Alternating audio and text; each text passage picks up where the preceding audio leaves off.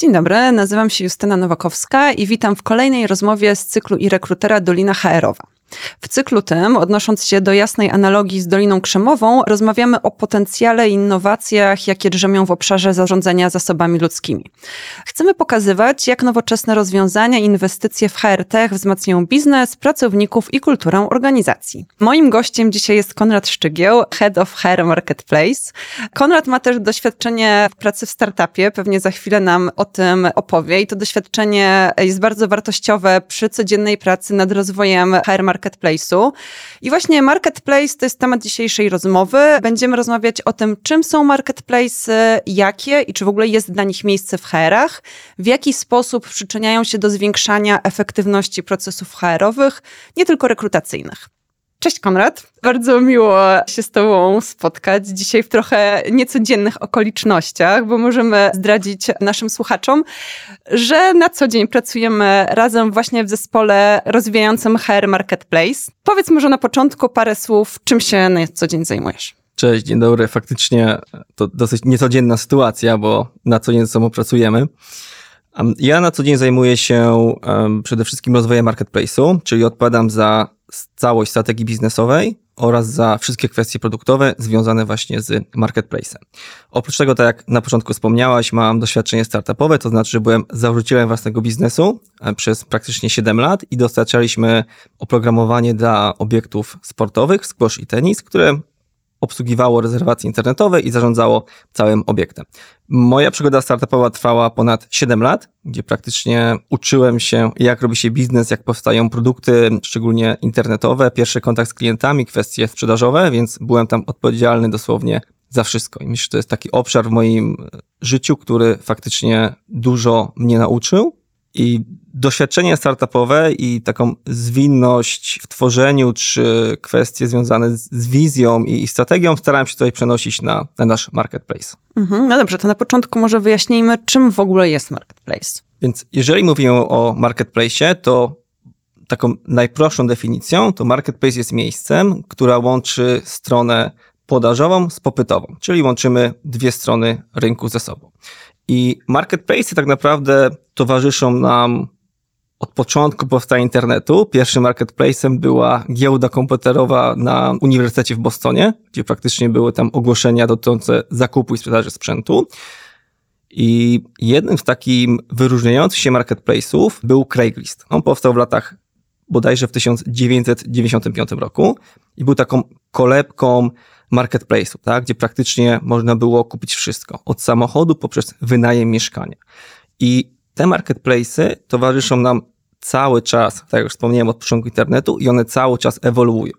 One ewoluują z postaci prostych listingów, takich jak Craigslist, gdzie muszę wejść, znaleźć coś, skontaktować się z drugą stroną, która tą usługę oferuje, poprzez rozwój technologii. I takim marketplace'em, który można tutaj przywołać, jest na przykład Uber.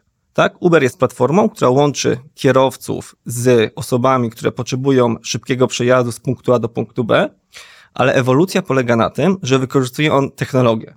Czyli dzięki algorytmowi jesteśmy łączeni przede wszystkim z najbliższym kierowcą, dzięki temu ta jakość usługi jest lepsza, bo dostarczamy szybciej. Nie musimy sami tych kierowców wyszukiwać, a po trzecie Uber obsługuje też płatności, tak? Więc mamy płatność kartą. Więc ten aspekt technologiczny marketplace jest bardzo ważny, ponieważ generuje wartość dodaną zarówno dla strony popytowej, jak i podażowej.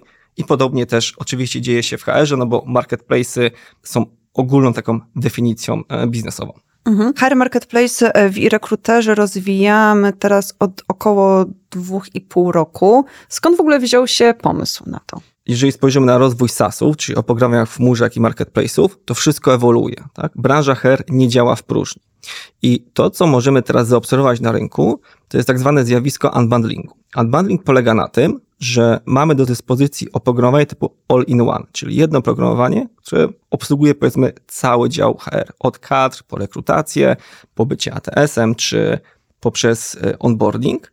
Ale teraz na rynku obserwujemy takie zjawisko, które polega na tym, że powstaje bardzo duża ilość specjalistycznego oprogramowania obsługujące jeden obszar. Czyli jeżeli rozłożymy sobie nasz dział HR na czynniki pierwsze, to nagle możemy do onboardingu wykorzystać narzędzie jedno narzędzie, możemy wykorzystać narzędzie drugie, trzecie, czwarte. Podobnie z ATS-ami, tych ATS-ów jest na rynku dużo. I podobnie z kadrami, tak? Czyli możemy skompletować sobie z kilkunastu narzędzi, zbudować swój idealny stack narzędziowy w firmie, który będzie obsługiwał nasze procesy. I to jest taki jeden makrotrend, który też pojawia się w firmach, bo też zgodnie z raportami czy State of SaaS, czy SaaS Benchmark, mamy do czynienia właśnie z tym zjawiskiem i firmy, które mają ponad tysiąc pracowników, które zatrudniają ponad tysiąc pracowników, korzystają ze średnio ze 150 rodzajów oprogramowania. Więc firmy zaczynają tworzyć własne ekosystemy aplikacji. To jest jakby jeden trend. Drugi trend, który jest widoczny na rynku, to jest zmiana osoby decydującej o tym, jakiego oprogramowania używamy. Kiedyś, czyli około 20 lat temu, jak jeszcze nie było oprogramowania w chmurze, oprogramowanie w organizacji było narzucone z góry.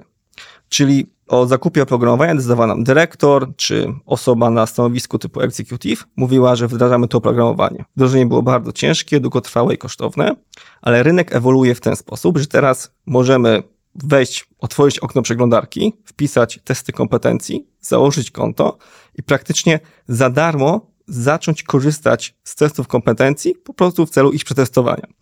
I to powoduje, ta taka bardzo mała bariera wejścia w dane oprogramowanie czy w dane rozwiązanie, powoduje to, że osobami, które to oprogramowanie kupują, często są osoby bezpośrednio związane z jakimś procesem, czyli najbliżej problemów. Przekładając to na rynek HR-owy, osoba, która może decydować o wdrożeniu na przykład testów kompetencji, to jest osoba, która bezpośrednio zarządza rekrutacją i może te testy wykorzystać, nawet gdy menedżer o tym nie wie, tak? Po to, żeby ten proces ułatwić i przyspieszyć. I te dwa trendy determinują to, że jest taka potrzeba odkrycia danych rozwiązań, tak? Czyli marketplace w HR-ze jest takim miejscem, gdzie ja jako rekruter czy rekruterka mam dostęp do najlepszych narzędzi. Ta bariera wejścia jest niska, ponieważ jednym kliknięciem mogę z danego rozwiązania skorzystać. One jest zintegrowane z naszym systemem, a co najważniejsze, współgra z naszym ekosystemem. Czyli to nie jest tak, że wdrażając testy kompetencji, voiceboty czy chatboty, musimy nagle zmieniać procesy, angażować dział IT, zmieniać praktycznie strukturę działu, tylko włączamy, korzystamy, testujemy i potem podejmujemy decyzję, czy to rozwiązanie nam pomaga, czy nie. Więc podsumowując, marketplace odpowiada właśnie za potrzebę discovery, czyli odkrycia danych narzędzi, ale technologicznie ułatwia ich wdrożenie, niwelując wszystkie bariery wejścia, które 10 czy 15 lat temu występowały. Tak? Właśnie powiedziałeś o tym, że marketplace tak naprawdę ekosystemy zintegrowanych e, narzędzi. Tak też jest w przypadku naszego i rekruterowego HR Marketplace'u. E, niedawno zresztą przygotowaliśmy e, mapę naszych partnerów, wszystkich tych zintegrowanych narzędzi. Jest ich aż 46 w ośmiu obszarach, w ośmiu obszarach opiekujących bardzo różne procesy HR-owe. Powiedzmy coś więcej na ten temat jakie automatyzacje są szczególnie wartościowe, jakie mogą najbardziej przyspieszyć czy zoptymalizować codzienną pracę działów HR? Myślę, że takie automatyzacje możemy podzielić na dwa obszary. Jedne automatyzacje są takie powiedzmy generyczne, które występują w większości procesów czy większości organizacji, ale mamy też takie specyficzne, które odpowiadają potrzebom danej rekrutacji czy specyfiki pracy danego działu w organizacji. Przykładem takiej automatyzacji na pewno może być umawianie spotkań. Czyli jeżeli spojrzymy sobie na swój proces rekrutacji, to w jaki sposób my umawiamy spotkania, możemy dojść do wniosku, że ten proces jest bardzo manualny, powtarzalny i czasochłonny. Tak? Wykonuje to osoba. I przykładowo, jeżeli mamy nasz proces rekrutacji, osoba przychodzi preselekcję, kolejnym etapem jest umówienie spotkania, to tutaj zaczynają dziać się pewne zawirowania. To znaczy, my do tej osoby musimy zadzwonić, poprosić ją o wyrażenie chęci uczestnictwa w spotkaniu, zapytać ją o jej dostępność przede wszystkim. Następnie tą dostępność połączyć z osobą, która będzie na dalszym etapie rekrutacji, odpowiadała za to właśnie spotkanie, zobaczyć, ten termin jej pasuje. Tutaj często też występuje pewnego rodzaju głuchy telefon, tak? Umawianie spotkania, no bo dobór terminu nie jest rzeczą prostą.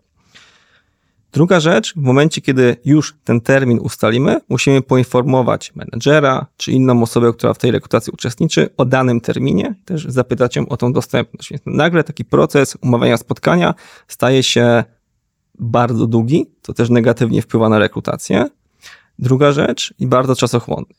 I jedną z taką automatyzacji, którą możemy wdrożyć, jest na przykład użycie gotowego narzędzia, które wspomaga omawianie spotkań, na przykład Calendly albo Microsoft Bookings, które automatycznie umówi za nas to spotkanie. Czyli w momencie, kiedy zaznaczamy, że kandydat jest na przykład na etapie już po preselekcji, czyli jest gotowy na drugi etap rekrutacji, system automatycznie przez Calendly wyśle zaproszenie, pokaże moje dostępne terminy. Jeżeli kandydat wybierze termin, automatycznie powiadomi nas i menadżera o tym, że to spotkanie jest i przy okazji wszystkim osobom doda wpis w kalendarzu o tym, że to spotkanie jest.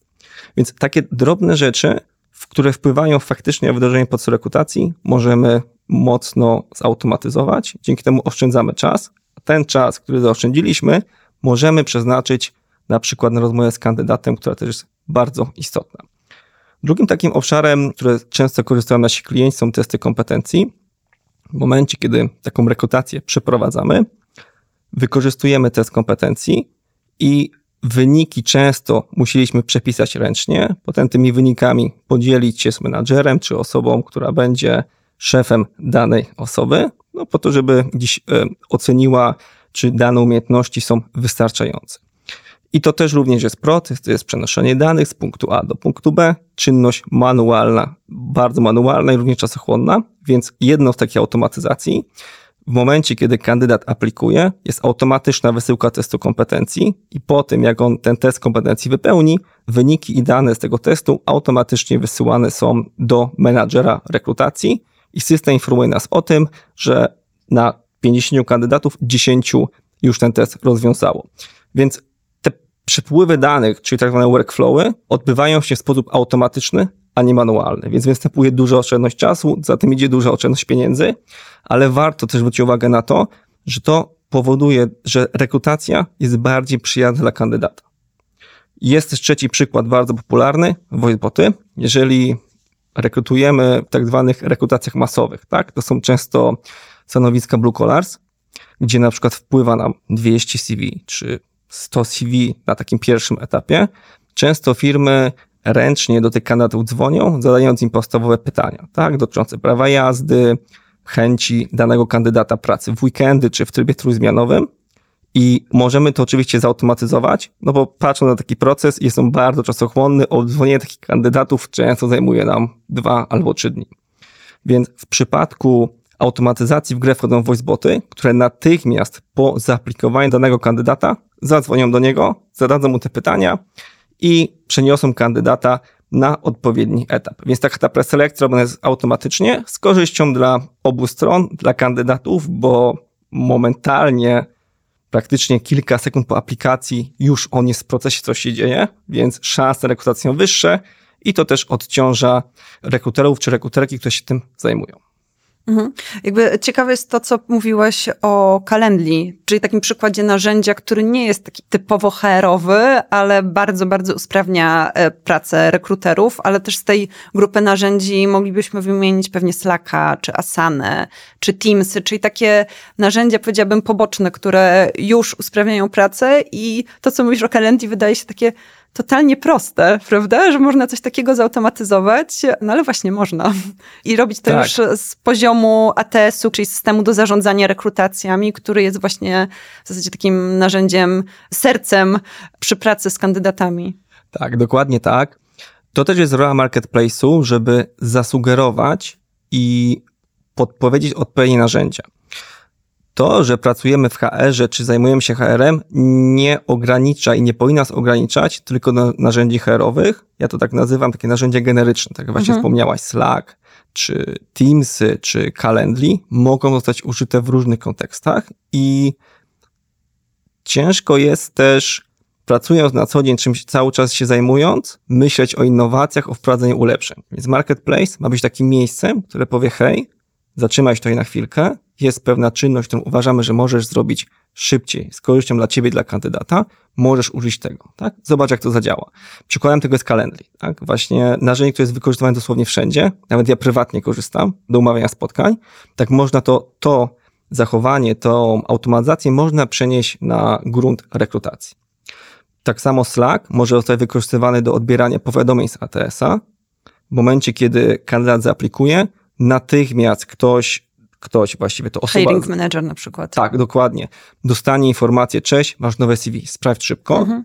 I ta szybkość szczególnie jest ważna w dzisiejszej sytuacji rynkowej, kiedy ciężko dobre talenty są też wysokie wymagania. My też dużo oczekujemy od rekruterów, ale też rekruterzy oczekują dużo sami od siebie, tak? Bo ten wskaźnik time to hire musi być jak najmniejszy, ten czas do zatrudnienia. Ale też marketplace mogą usprawnić pracę nie tylko z kandydatem, czy później z pracownikiem, ale tak naprawdę naszą codzienną, nasze codzienne zadania. Bardzo mi się podobał taki przykład od jednego z naszych klientów, który raz w tygodniu musi generować jakiś raport i go przesłać do konkretnej osoby czy do innego działu. Więc tutaj też możemy wprowadzić taką automatyzację. Możemy ustawić workflow, który zamiast nas na przykład w poniedziałek o 10 rano co tydzień będzie generował i wysyłał ten raport, prawda? Tak, dokładnie tak. My to nazywamy takimi automatyzacjami wewnętrznymi, mhm. czyli są często czynności mocno operacyjne, tak jak generowanie raportów, ale do tego obszaru też możemy zaliczyć kwestie kadrowe. Jednym mhm. z takich um, wyzwań czy czynności problematycznych w kwestiach kadrowych jest zebranie potrzebnych informacji, żeby kandydata zatrudnić. Tak?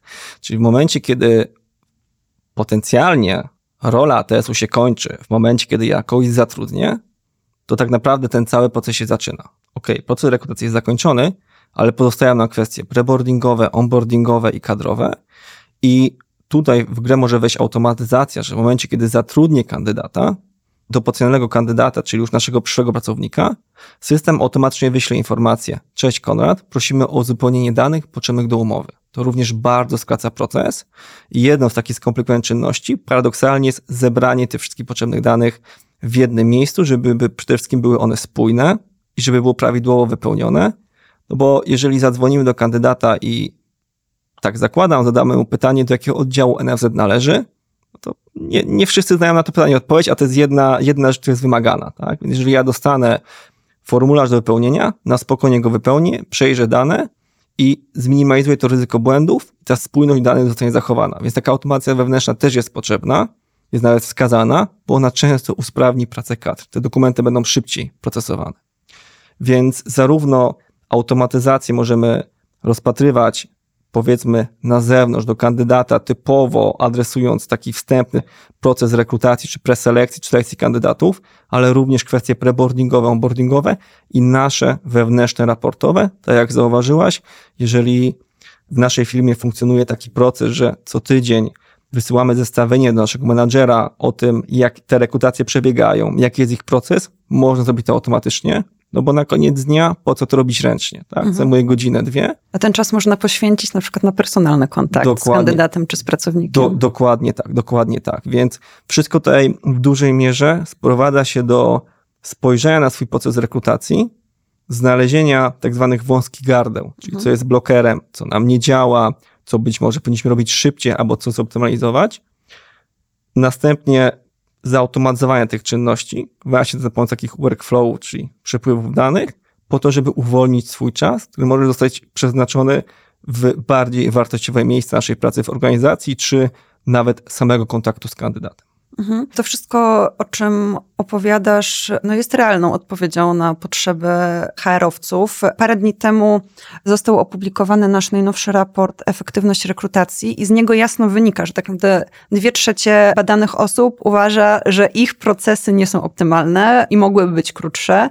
Ponad 60% ankietowanych uważa, że najbardziej czasochłonnym etapem są spotkania z kandydatami, czyli na przykład tutaj takie kalendy nam przychodzi z pomocą w usprawnieniu tego procesu. I też wspomniane raporty, no to jest coś, co trzy czwarte badanych uważa, że to jest coś niezbędnego do planowania usprawnień i zmian. Czyli jakby wiemy, że te raporty musimy generować, one są nam niezbędne, no ale możemy sobie to jeszcze bardziej usprawnić. Przy okazji zachęcam wszystkich Państwa do pobrania tego raportu świeżutkiego. On znajduje się na naszej stronie irekruter.pl w zakładce Wiedza. Tak, to jest ogólnie ciekawe zagadnienie, bo kiedyś usłyszałem, że sama zmiana jest problemem, mhm. tak? I prywatnie parę lat temu jeszcze ja również nie automatyzowałem swoich czynności, tak? To znaczy, że robiłem pewne rzeczy manualnie. Z przyzwyczajenia pewnie. Dokładnie. Przede wszystkim to było to przyzwyczajenie, nie było pomysłu, jak to zautomatyzować. Dopiero jak ktoś powiedział mi, kurczę, Konrad, zrób to tak i tak automatycznie, zaoszczędziłem czas. I przykładem takiej w ogóle automatyzacji spoza branży HR jest świetny przykład, uważam, księgowości, gdzie wysyłamy faktury do księgowości, często księgowi przepisują je ręcznie, gdzie praktycznie taką automatyzacją jest odczytanie automatycznie danych z faktury, przerzucenie ich w pewne miejsce i księgowy w niektórych przypadkach musi coś poprawić, zrobić coś ręcznie, ale sam fakt przepisania tych danych i tego, że to się samo szczyta OCR-em, naprawdę robi dużą robotę.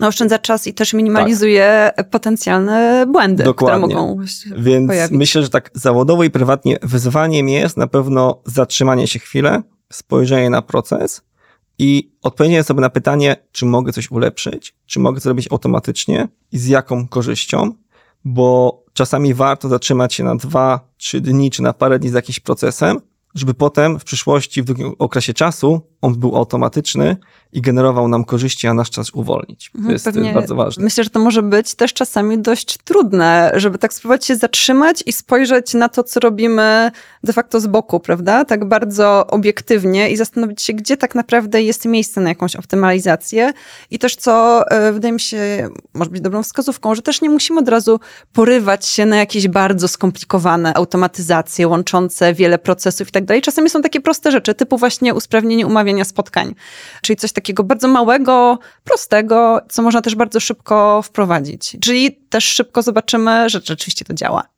Tak, dokładnie tak. Dlatego też myślę, że taką najważniejszą rolą jest e, edukacja i pokazywanie przykładów. Mhm. Czyli pokazywanie case study, jak robią to inne firmy, co automatyzują, w jaki sposób i dlaczego przede wszystkim z jakimi korzyściami.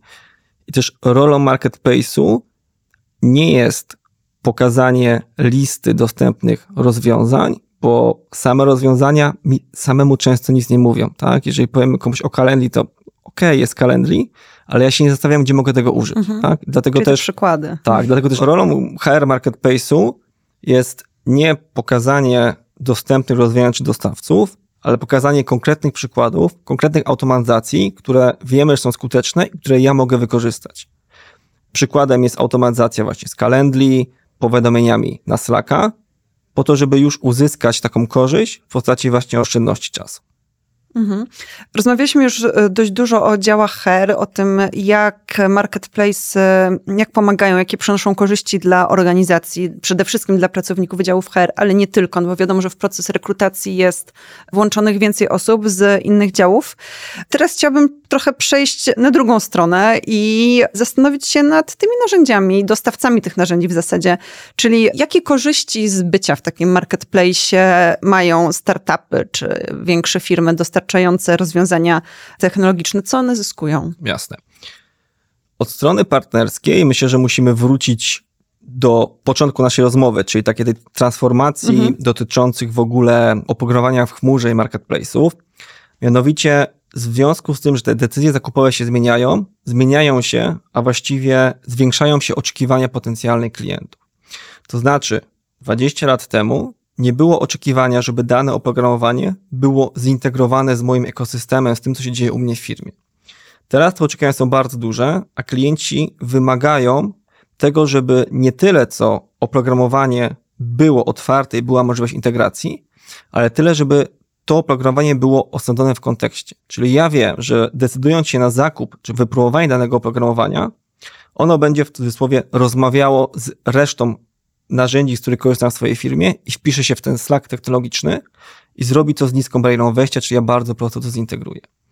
Przykładowo, ja prywatnie, jeżeli wybieram jakieś oprogramowanie, czy to jest, nie wiem, kwestia notatek, czy to jest kwestia innych narzędzi, czy to-do list, z których korzystam, testuję, to pierwszym moim kryterium jest sprawdzenie, czy ono będzie zintegrowane z narzędziami, z których teraz korzystam, żeby ten workflow, czy ten przepływ informacji nie został zaburzony bycie w marketplace powoduje to, że my adresujemy potrzebę osadzenia oprogramowania w kontekście, czyli automatycznie jesteśmy zintegrowani z innymi narzędziami, które tam są. Czyli łatwiej jest podjąć decyzję zakupową, budujemy sobie dzięki temu też przewagę konkurencyjną w stosunku do narzędzi, które nie są zintegrowane i działają gdzieś tam powiedzmy same, tak? Są odłączone, więc to jest na pewno takie jedno z kryteriów. Drugim Drugą taką wartością dla naszych partnerów jest to, że mają dostęp do klientów i do kanału dystrybucji. O wiele prościej decyduje się na zakup oprogramowania, które jest z zaufanego źródła, tak? Są właśnie takie potrzeby discovery naszych klientów i potrzeba zakupu czegoś sprawdzonego, czegoś, co działa, no bo wiadomo, my tych, e, my naszych partnerów walidujemy, zapewniamy odpowiednią jakość integracji pod kątem, czy to tak jakby user experience, czy jakości obsługi naszych klientów. To jest też bardzo ważna rzecz, więc łatwiej do tych klientów jest dotrzeć. Na rynku również takim przykładem wykorzystania marketplace'u tak naprawdę do budowy swojego biznesu jest Shopify. Strategia biznesowa Shopify'a zakłada, że jest jedno bardzo dobrze napisane programowanie, czyli silnik sklepu, ale reszta rzeczy, którą mogą wykorzystać klienci, rozbudować funkcję sklepu praktycznie w nieskończoność, dostarczana jest przez zaufanych partnerów. I użytkownicy sklepu wiedzą, że ci partnerzy są zaufani, sprawdzeni, przestrzegają pewnych standardów, więc to programowanie będzie działało, będzie dostarczało wartość w obszarach, w których ma tą wartość dostarczać i mogą je bardzo prosto zainstalować bez potrzeby researchu, chodzenia po rynku, spotykania się z handlowcami i tak dalej, i tak. I ta strategia nazywa się budowa SASa, tak zwanego best and breed, czyli najlepszego w swojej dziedzinie. Jeżeli budujemy ATS, czy budujemy program kadrowy, skupiamy się tylko na tym, ale resztę funkcjonalności poza korem naszego produktu dostarczany jest przez zewnętrznych dostawców, właśnie poprzez marketplace. Więc tak naprawdę ja uważam, jeżeli miałbym wrócić do budowy biznesu, cofnąć się parę lat, czy podjąłby teraz o tym decyzję, to na pewno jednym z kluczowych kanałów dystrybucji byłby marketplace. Bo nie wyobrażam sobie budowy oprogramowania, które powiedzmy w jakiś sposób organizuje pracę programistów, wspiera ich, i nie być zintegrowanym w prosty sposób, który dostarcza wartość klientom, na przykład z Jira, czy innego rodzaju oprogramowaniem, z którego korzystają już firmy, tak? Ponieważ praktycznie pierwsze pytanie, które ja zadałbym dostawcy, z czym jest zintegrowany, w jaki sposób. Mhm. Czy ja mam możliwości rozbudowy? Bo musimy pamiętać również, że rynek tak szybko ewoluuje, te procesy są tak szybko zmieniane, że rolą organizacji czy osób odpowiedzialnych za procesy jest zapewnienie im elastyczności. Za dwa lata będzie coś innego, za cztery będzie coś innego, może być za tydzień coś innego i my jako organizacja, czy w ogóle organizacje muszą mieć na to odpowiedź. Nie jest to oczywiście proste, ale jednym z takich reguł, które możemy zastosować, to jest dobór oprogramowania, które właśnie jest elastyczne pod kątem integracji i wpisuje się w kontekst. I to myślę zapewniają właśnie marketplace. Mhm. Właśnie wspomniałeś o tym, że za dwa, cztery lata, czy nawet za tydzień może być już trochę inna sytuacja. No właśnie, czy możemy coś powiedzieć, jakie są plany naszego marketplace'u? Tak, myślę, że na pewno naszą misją jest dostarczanie odpowiednich narzędzi dla naszych klientów i cały czas obniżają tej bariery wejścia naszych partnerów po to, żeby nasi klienci mieli jak najszerszy dostęp do wszystkich usług i tak, żeby te narzędzia spełniały ich oczekiwania i też odpowiadały na bieżące potrzeby mhm. rynkowe, gdzie przykładem na przykład jest chat GPT, który praktycznie od miesiąca jest na pierwszej stronie gazet, jest wykorzystywany już wszędzie, tak? I nikt praktycznie tego nie przewidział, że hej, za rok to wejdzie, tak? A to się stało. I na pewno to jest kwestia cały czas poszerzania tego katalogu partnerów, cały czas z naszej strony wyszukiwania nowych rozwiązań, znalezienia też sposobów, które pozwalają na digitalizację procesów naszych klientów i też edukacja ich, co mogą zrobić, jak zrobić szybciej, tak żeby cały czas mieli odpowiedź na obecną sytuację rynkową, która być może w tym roku będzie gorsza pod kątem kandydatu, być może będzie lepsza, ale cały czas ta odpowiedź musi być przygotowana. Mhm. E, no to cóż, na koniec pozostaje nam zachęcić naszych słuchaczy, żeby spróbowali właśnie tak stanąć z boku i przyjrzeć się swoim procesom, zastanowić się, co można usprawnić, nawet jakie takie najmniejsze, drobne kroczki, najmniejsze usprawnienia można wprowadzić najszybciej, czyli gdzie jest tak naprawdę potencjał na oszczędność czasu i pieniędzy co za tym idzie. Dziękuję Ci, Konrad, bardzo za rozmowę, a naszym słuchaczom dziękujemy bardzo za wysłuchanie naszej rozmowy. Jeszcze raz powiem, że moim gościem dzisiaj był Konrad Szczygieł, czyli head i rekruter HR Marketplace. I zachęcam też do wysłuchania innych podcastów i rekrutera oraz śledzenia naszych wydarzeń, raportów, webinarów i wielu innych rzeczy, które organizujemy. Dziękuję bardzo. Dziękuję bardzo, było bardzo mi miło podzielić się z Tobą, Justyna, i z Państwem wiedzą. Dzięki jeszcze raz. Do widzenia.